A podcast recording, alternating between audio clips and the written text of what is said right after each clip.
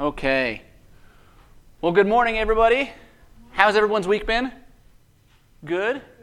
Good, good. It's a beautiful day outside. My name is Josh. I'm the minister here at ACC. And we're going to jump into our series again called Kingdom. We're going to be looking at the book of Matthew. So today we're going to be in Matthew chapters 21 and 22 and a little bit into 23. You'll notice as we're getting towards the end here, I'm not able to get through all of the chapters we have. Um, so I encourage you to spend time in your Bible reading those at home. We're going to study them also on Tuesday nights. But we're getting into the part of the book of Matthew where everything is coming to a head.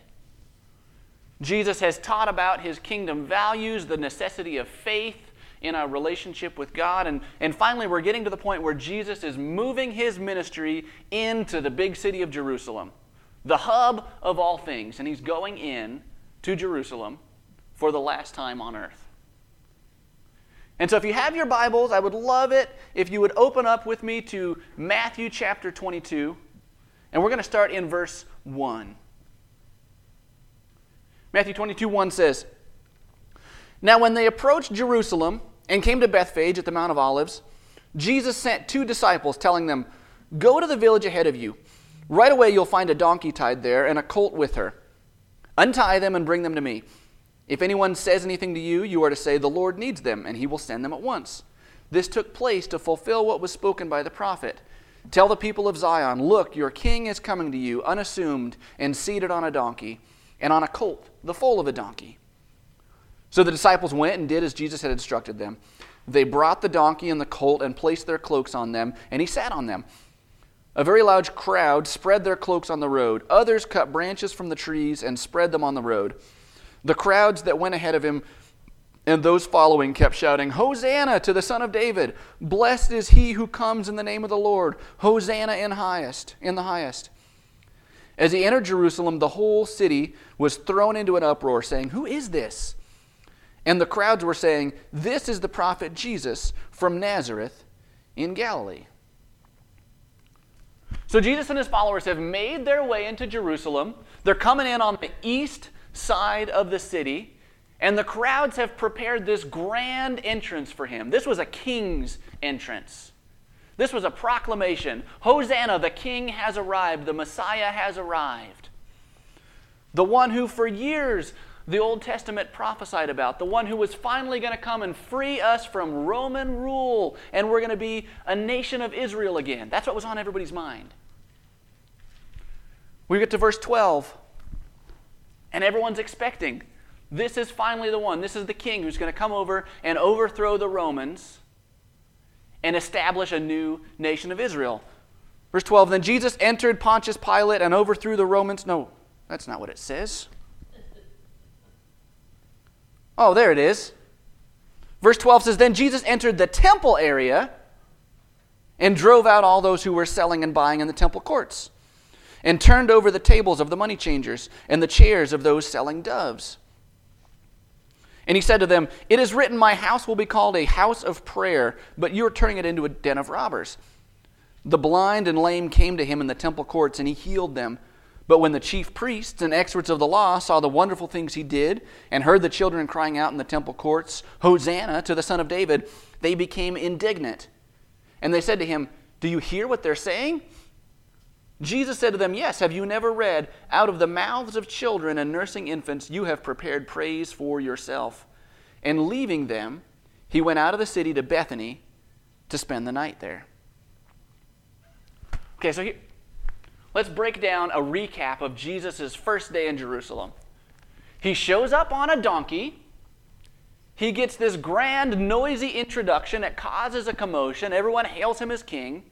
Everyone's expecting him to go into Pontius Pilate's house and overthrow Rome. And the first place he goes, he goes into the temple, flips some tables over, heals some people, and then leaves. What is going on here?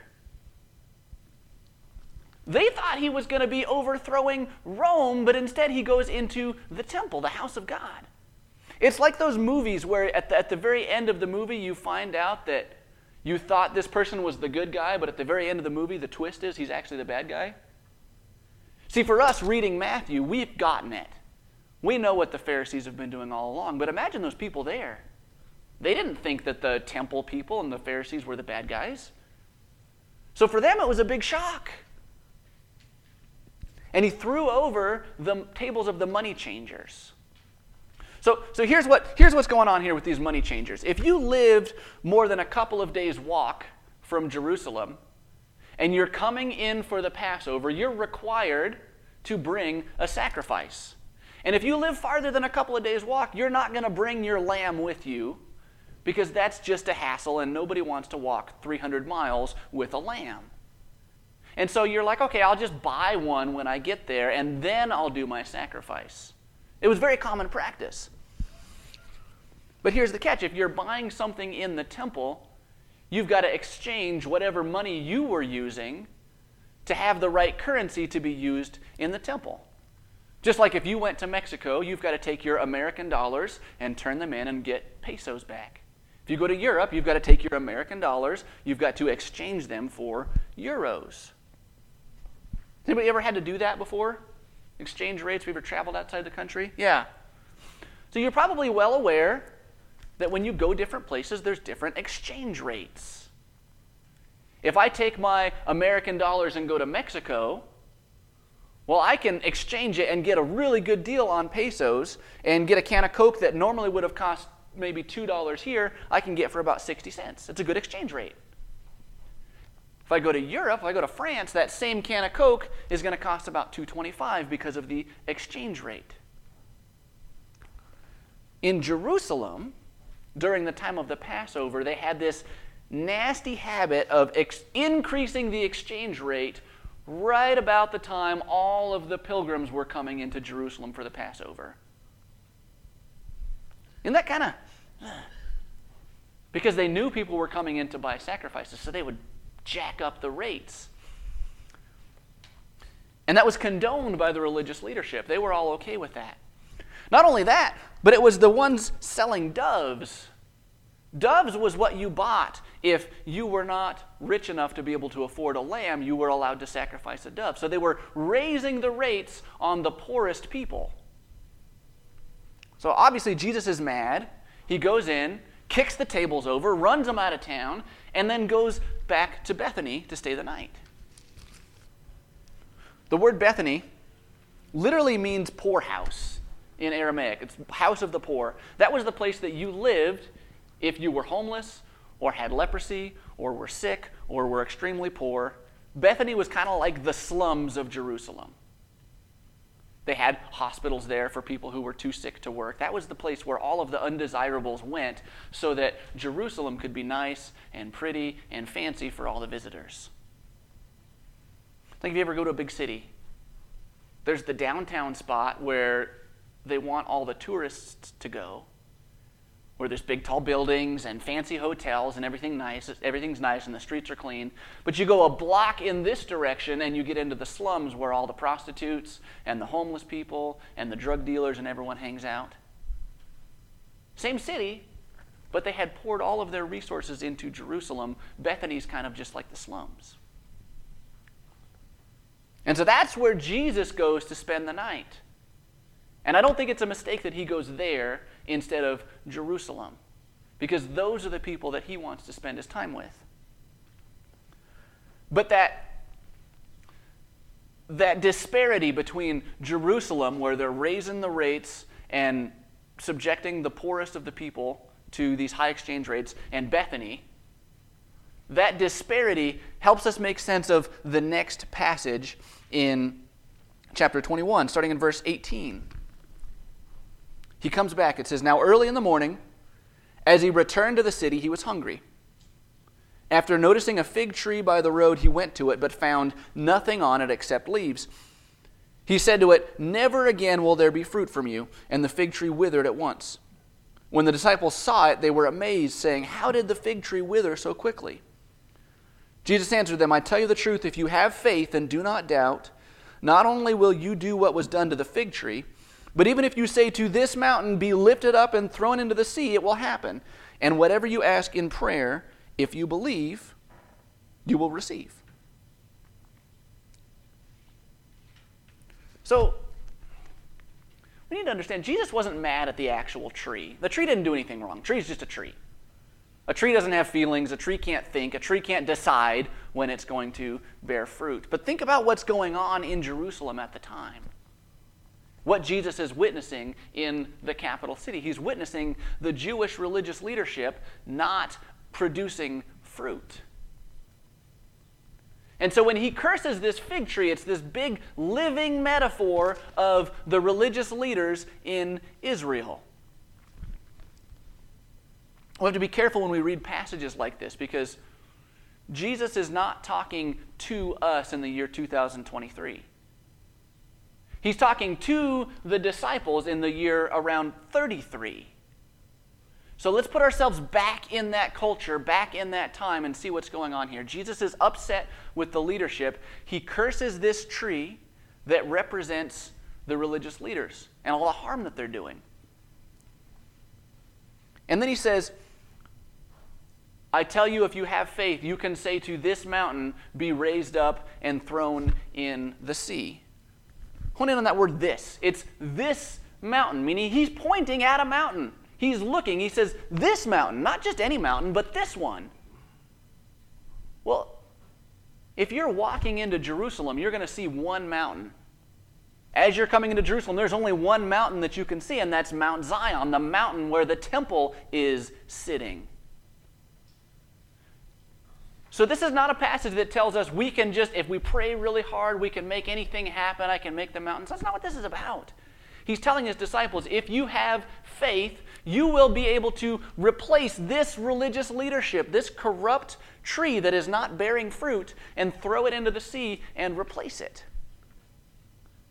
Replace it with what? Replace it with faith. Jesus is getting ready to make the point that the religious leadership is about to be overthrown and a new kingdom is coming in. So he goes into the city. The chief priests and the elders, they question his authority. They try to stump in on his words, and Jesus is not having any of it. They ask him, Where's your authority come from? And Jesus is like, I don't know. Where did John's authority come from? And they're stumped. They couldn't answer the question. But he doesn't stop there with just shutting down their argument. He goes into offense mode and tells them these three parables. Well, if you jump ahead to uh, verse 28, Jesus says, What do you think? A man had two sons. He went to the first and said, Son, go and work in the vineyard today. The boy answered, I will not. But later he had a change of heart and went. The father went to the other son and said the same thing. The boy answered, I will, sir, but he did not go. This is him talking to the religious leaders. He says, Which of the two did his father's will? They said, The first. Jesus said to them, I tell you the truth, tax collectors and prostitutes will go ahead of you into the kingdom of God. For John came to you in the way of righteousness, and you did not believe him. But the tax collectors and the prostitutes did believe. Although you saw this, you did not later change your minds and believe him. See, the religious leaders were really good about talking about being righteous. They were really good about talking about being faithful. But their actions showed otherwise. On the flip side, Jesus' followers and John's followers, the tax collectors, the prostitutes, the sinners, the low down, scum of the earth types of people, they made no claims about how good they were because they knew they weren't. But at the same time, they were the ones who turned around and repented and followed John and then later followed Jesus. So, who's really doing the will of the Father there? The one that looks righteous on the outside, or the one who knows I'm a sinner, but I'm going to repent and follow Jesus? Now, here's where it gets a little bit tricky for us. Because last week we talked a great deal about how our actions are never going to make us right with God. The things we do are never going to get us to that point. But then here, it seems as though Jesus is saying it's our actions that count, it's the fruit we produce that counts. And sometimes when you read the Bible, you can get a little bit of whiplash Because you're like, well, is it our faith or is it our actions? Which is it? And I think it's clear from this passage that faith is more than just a mental exercise. Faith is not just saying words and thinking things. True faith produces fruit. Faith, faith looks like something. Faith actually has something that you can look at and say, yeah, that looks like faith. Think about this. When you go to the bank, you go to any bank in America, somewhere in that building, you're going to see a sign, a little plaque that says FDIC. You guys know what I'm talking about? It's probably, it's right there on the teller's counter. There's going to be a little plaque, and it's going to say, all deposits insured up to $250,000 on the, how does it, yeah, it's backed by the full faith and credit of the United States government on every bank in America. What that basically means is you put your money into the bank, you give the bank your money, and if the bank loses your money, the US government promises to reimburse you that money up to $250,000. And it's backed by your faith in the US government. They had to do that because during the Great Depression, when the big stock market crash came, people put their money in the banks and then the stock market tanked. People went to the banks and they're like, hey, I gave you $1,000. I want my $1,000 back. And the bank was like, we don't have it. We lost it. And so that's why they have that. So implicitly, when you put your money in the bank, you are displaying a version of faith toward that bank and toward the United States Treasury. Is not a political sermon. I'm just saying that's what you're saying. Because you put your money in the bank, you're saying, I trust that my money's going to be there when I need it. If you keep all of your money in a shoebox under your bed, it's a good indication that maybe you don't have so much trust in the banks and the treasury. If you take all of your money and you buy gold and silver with it and you keep it in a safe in your basement, it's a pretty good indication that you don't really trust the bank, you don't really have faith in the treasury. If you have faith in God, if you have faith in God's kingdom, you're going to put all your stock in the kingdom. Your faith is going to look like something. Your faith is going to produce actions that bear fruit. It manifests itself in the way you live your life. Jesus is not done here. He tells another, another parable in verse 33. He says, Listen to another parable. There was a landowner who planted a vineyard. He put a fence around it, dug a pit for a winepress, and built a watchtower. Then he leased it to tenant farmers and then went away on a journey. This is what's really cool about this parable. This is, excuse me, this is not a parable that Jesus is making up on the spot here. He's actually repurposing an old parable from the book of Isaiah. This is Isaiah 5. I want to read the, the parable that Jesus is repurposing here and give you an idea of what he's going on here. I put my bookmark in the wrong spot, guys. Sorry. Got a new Bible, they changed the locations of everything. This is Isaiah 5, excuse me, verses 1 through 7. This is the parable that Jesus is quoting here.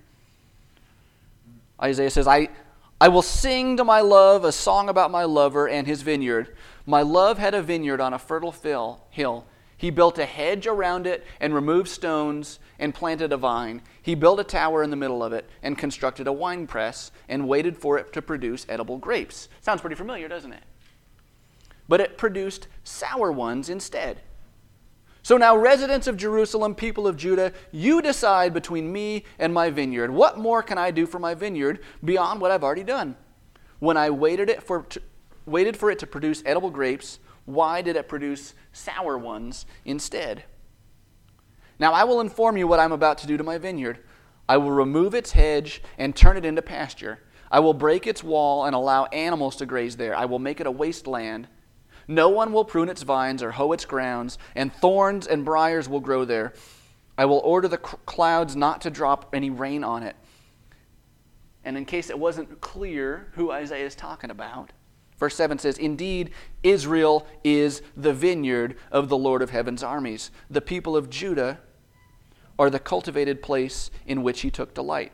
He waited for justice, but look what he got disobedience. He waited for fairness, but look what he got cries for help. So, back in, in Matthew, before Jesus even gets started, by the time he says the words, let me tell you a parable about a vineyard with a watchtower and a winepress, the religious leaders are going, uh oh, this one. We know this one already. This one doesn't turn out good for us. Verse 34, he says, Oops, sorry, guys. Oh, this is why I messed up here. All right. Verse 34, Jesus says, When the harvest time came near, he sent his slaves to the tenants to collect his portion of the crop. But the tenant seized his slaves, beat one, killed another, and stoned another. Again, he sent other slaves, more than the first, and they treated them the same way. Finally, he sent his son to them, saying, They will respect my son. But when the tenants saw the son, they said to themselves, This is the heir. Come, let us kill him and get his inheritance. So they seized him, threw him out of the vineyard, and killed him. Now, when the landowner of the vineyard comes, this is the question he's asking the religious leaders. when the landowner of the vineyard comes, what will he do to those tenants? They said to him, He will utterly destroy those evil men. Then he will lease the vineyard to other tenants who will give him his portion at the harvest. Jesus said to them, Have you never read in the scriptures, the stone the builders rejected? This is from the Lord. It had become the cornerstone.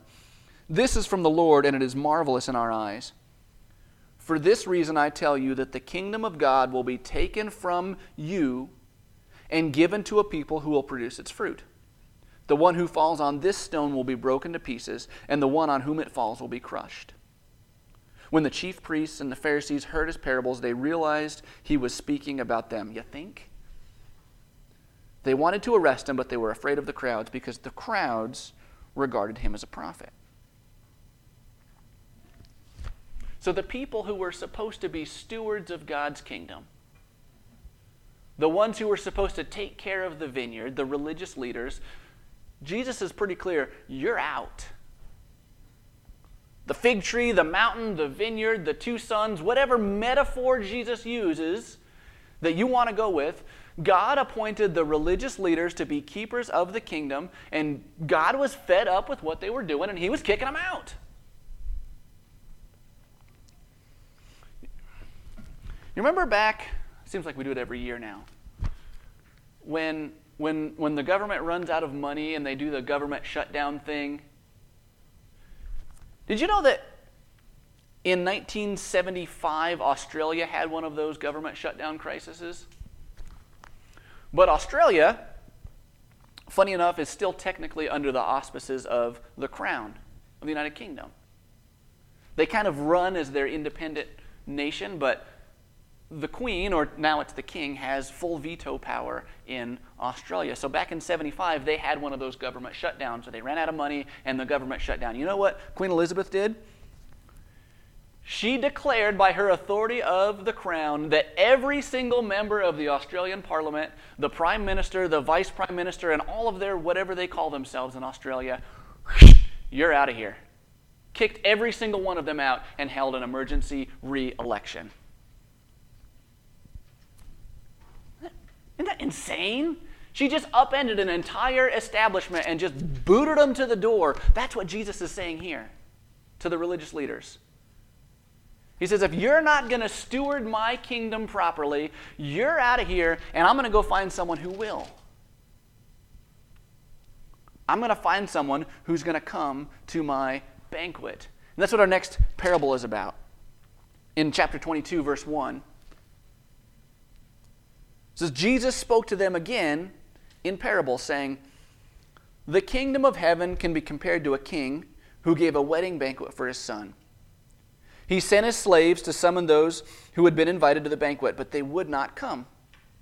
Again, he sent other slaves, saying, Tell those who have been invited, Look, the feast I have prepared for you is ready. My oxen and fattened cattle have been slaughtered, and everything is ready. Come to the wedding banquet. But they were indifferent and went away, one to his farm, another to his business. The rest, every time I read this, it just blows my mind. The rest seized his slaves, insolently mistreated them, and killed them. That came out of nowhere. The king was furious. He sent his soldiers, and they put those murderers to death and set their city on fire. Then he said to his slaves, The wedding is ready, but the ones who have been invited are not worthy. So go into the main streets and invite everyone you find to the wedding banquet. And those slaves went out into the streets and gathered all they found, both good and bad, and the wedding hall was filled with guests. This is a really, really cool parable. So, in those days, if you were going to plan a wedding, especially if you were a big, like a king or a noble, um, it was a lot like today where you send out the save the date or the RSVP card. You send that thing out like a year in advance. King's like, my son's getting married. We're going to go out to all the nobles, all of the, the fancy people, and we're going to tell them next March, we're having a wedding. Be there. But remember, we're in the time before there's no electricity, there's no refrigeration. They weren't as precise with their times as we are today. Because we'll send out a, a, save the date that's like March 23rd at 10 a.m. at this location. Well, they didn't have that kind of precision. They would send out an invite that said, sometime in March next year, we're having a wedding, be there. And you are expected to clear your calendar for the month of March. And then as it got closer, once they got the preparations ready and they could give a more precise date, they'd send people out and say, okay, food's ready, everything's good to go, come on to the wedding. And everyone would show up and they'd have a grand time. And so all of these people in the parable had already received the save the date. They had already agreed. They had already said, Yes, I'll be there. My schedule is cleared. So when you go out and you get summoned to the wedding, you're not just saying, oh man, something came up, I'm really busy. Like, you're telling the king, I didn't even bother to clear my calendar for you. I didn't care. I told you I was going to go, but I'm not coming.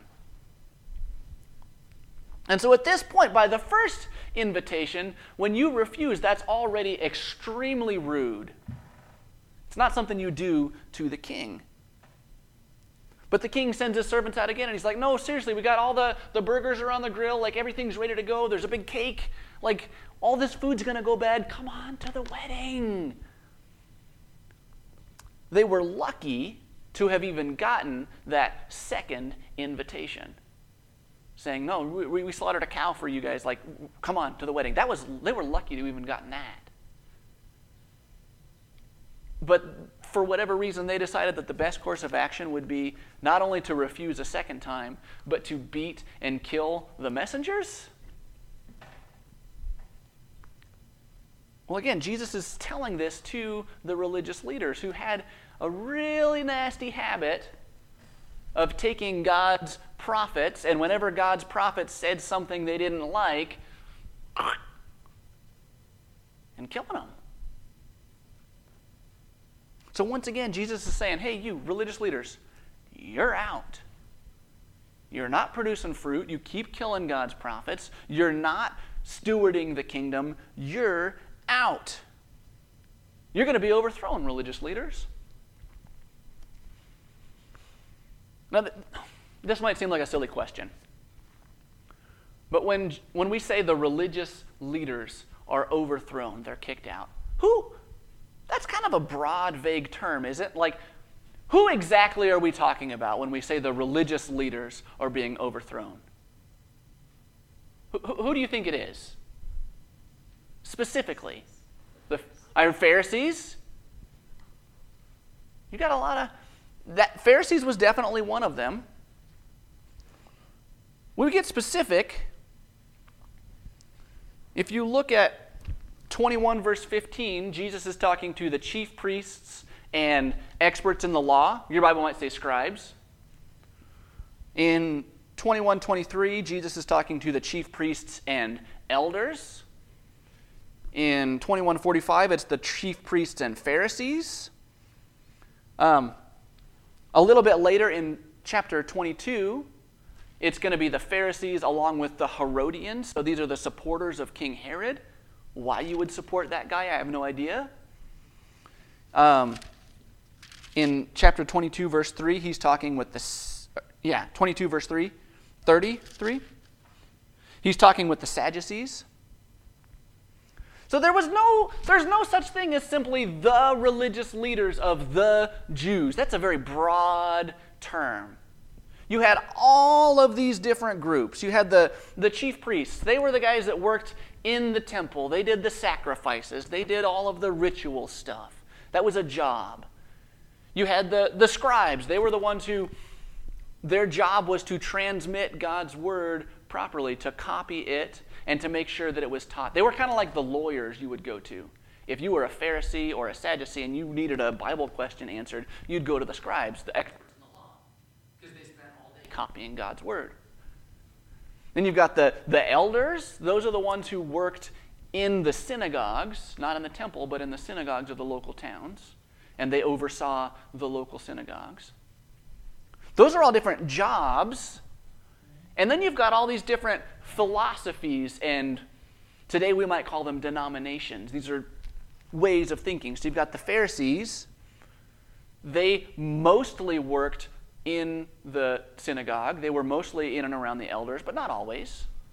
But they, they had this frame of thought where they were really conscious about God's law and making sure people followed God's law. And they were kind of with the common people, making sure they obeyed properly.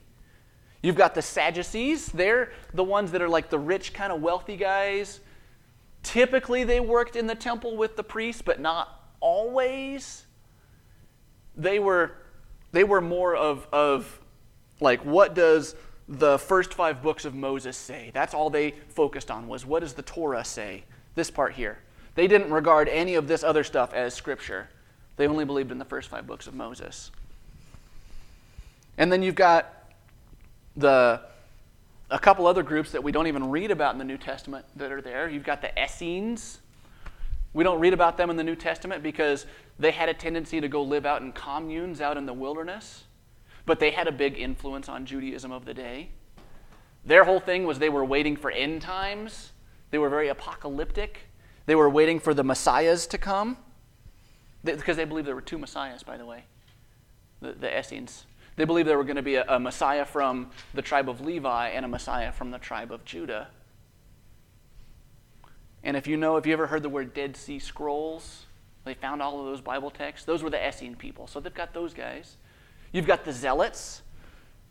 The Zealots were these political revolutionaries who were all focused on overthrowing Rome and, and military might. And almost all of these groups, not all of them, but almost all of them, are mentioned here in Jesus' final week. And almost all of them confront Jesus, and Jesus shuts down almost every single one of these groups. So it's a fair indication that they're pretty well all on the chopping block, one way or another. Except for the fact that obviously not all of them, right? Because in the New Testament, we read about Pharisees and zealots and synagogue leaders all following Jesus. Nicodemus was a Pharisee, Paul was a Pharisee. One of Jesus' apostles was a zealot.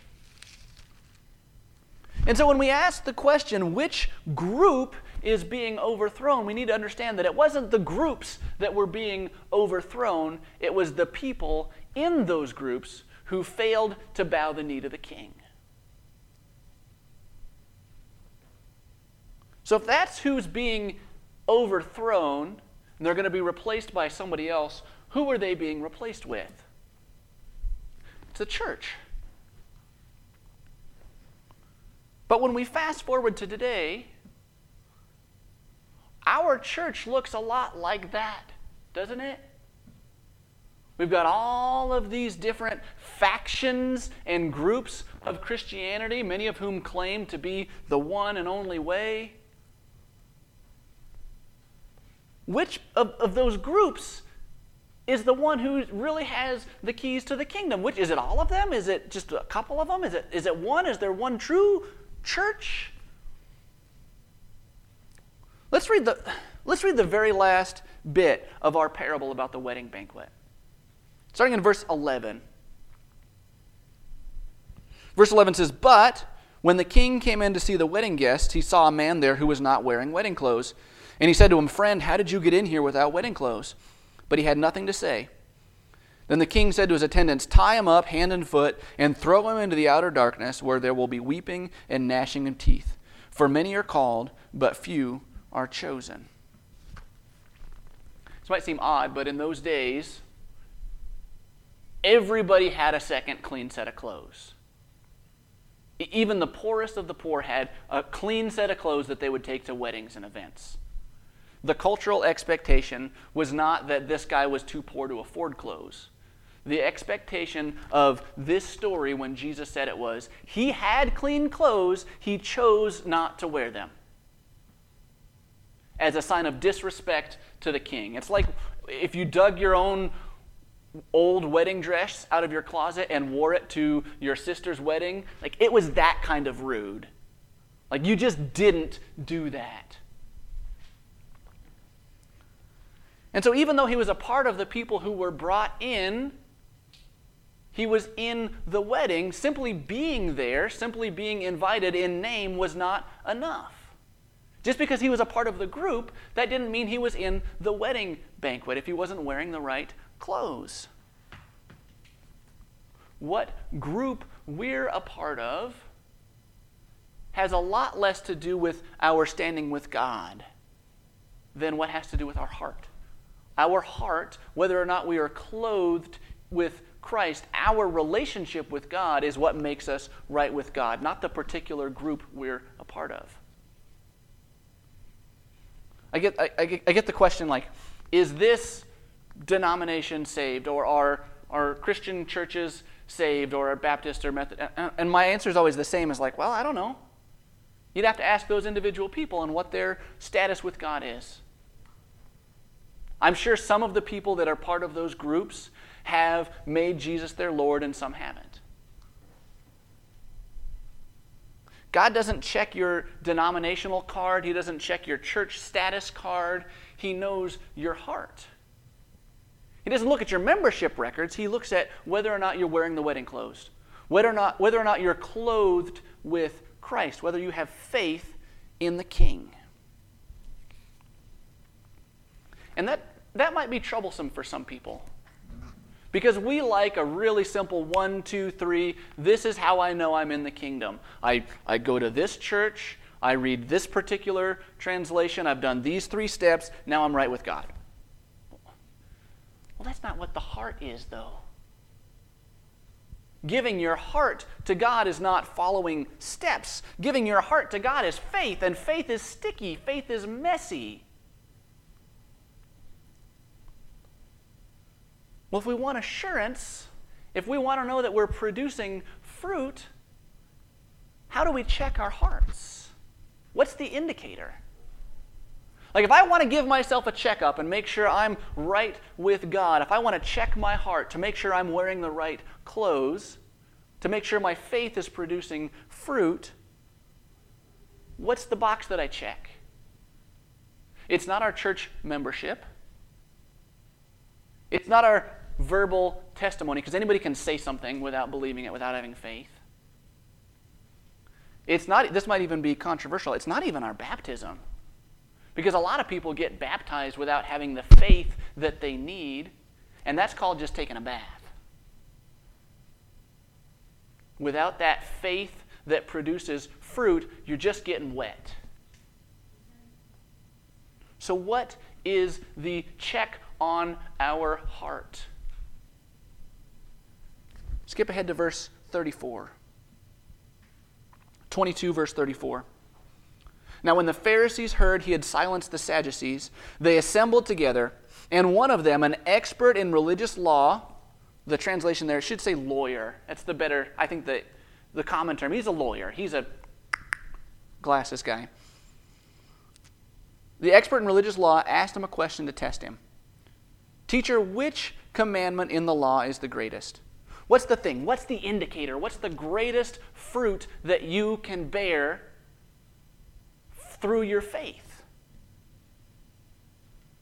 Jesus said to him, Love the Lord your God with all your heart, with all your soul, and with all your mind. This is the first and greatest commandment. And the second is like it love your neighbor as yourself. All the law and the prophets depend on these two commandments. The religious leadership didn't have that part down. And so everything else was a waste. They were more focused on self and less focused on loving God and loving others. And I think the order of operations is important. Our faith comes first. The kind of faith that says, I'm going to put all my money in this bank. I'm going to store all my treasure in Jesus, and I'm going to confess my sins, turn around, acknowledge that I'm in a state of not producing fruit, and I need to start producing fruit. We put on our wedding clothes, we're clothed with Christ, we're baptized, and we become a new creation. That's the order of operations, but the faith comes first, and the Holy Spirit dwells in us and produces the fruit so that we can become keepers of God's kingdom. Will you pray with me? Father God, we thank you so much for your Son. We thank you for the sacrifice that he gave us. We thank you for, God, just everything you do for us. We thank you for our salvation. Please help us to have the kind of faith that bears fruit. We pray all of these things in Jesus' precious name. And the church said,